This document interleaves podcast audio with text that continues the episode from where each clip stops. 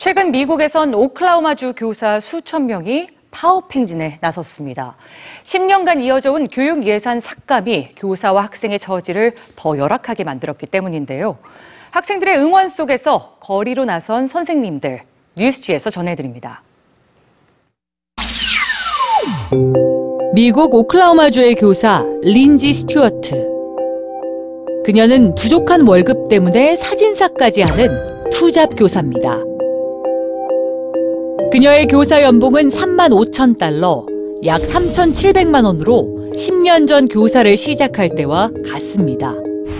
오클라호마주 교사들의 평균 연봉은 약 4만 2천 달러. 미국 교사 평균 연봉 5만 7,515달러에 훨씬 못 미치는 액수입니다.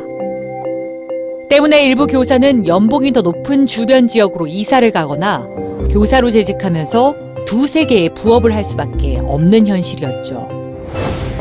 이에 교사들은 변화를 요구하며 거리로 나섰습니다. 오클라호마주 교사들이 교육 예산 증가를 요구하며 교실 밖으로 나갑니다. 4월 2일 모든 학교는 문을 닫습니다.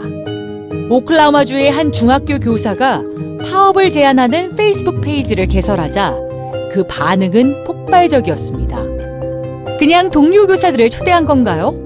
몇 명에게만 보냈는데 빠르게 퍼져나가서 폭발했죠. 엄청나네요. 문제가 없었다면 3주 만에 7만 2천 명이 모이진 않았겠죠. 교사들은 소셜미디어를 통해 상황을 공유했고 4월 2일 160km가 넘는 길을 걸어 주의회에 도착했습니다. 교사들의 파업 행진에 학생들도 응원과 지지를 보냈는데요. 교사들이 임금 인상뿐만 아니라 열악한 교육 환경을 개선하라고 요구했기 때문입니다. 저희가 저희를 위해 아니면 아이들을 위해 모였나요? 우리 아이들이요. 그들은 뭐가 필요한가요? 교육 예산이요.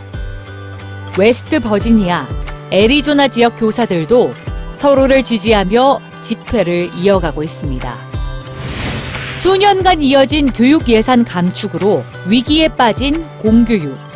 교사의 권리와 학생의 권리를 위해 거리로 나선 교사들은 이렇게 이야기합니다. 오클라호마주의 미래가 제 교실 안에 있습니다.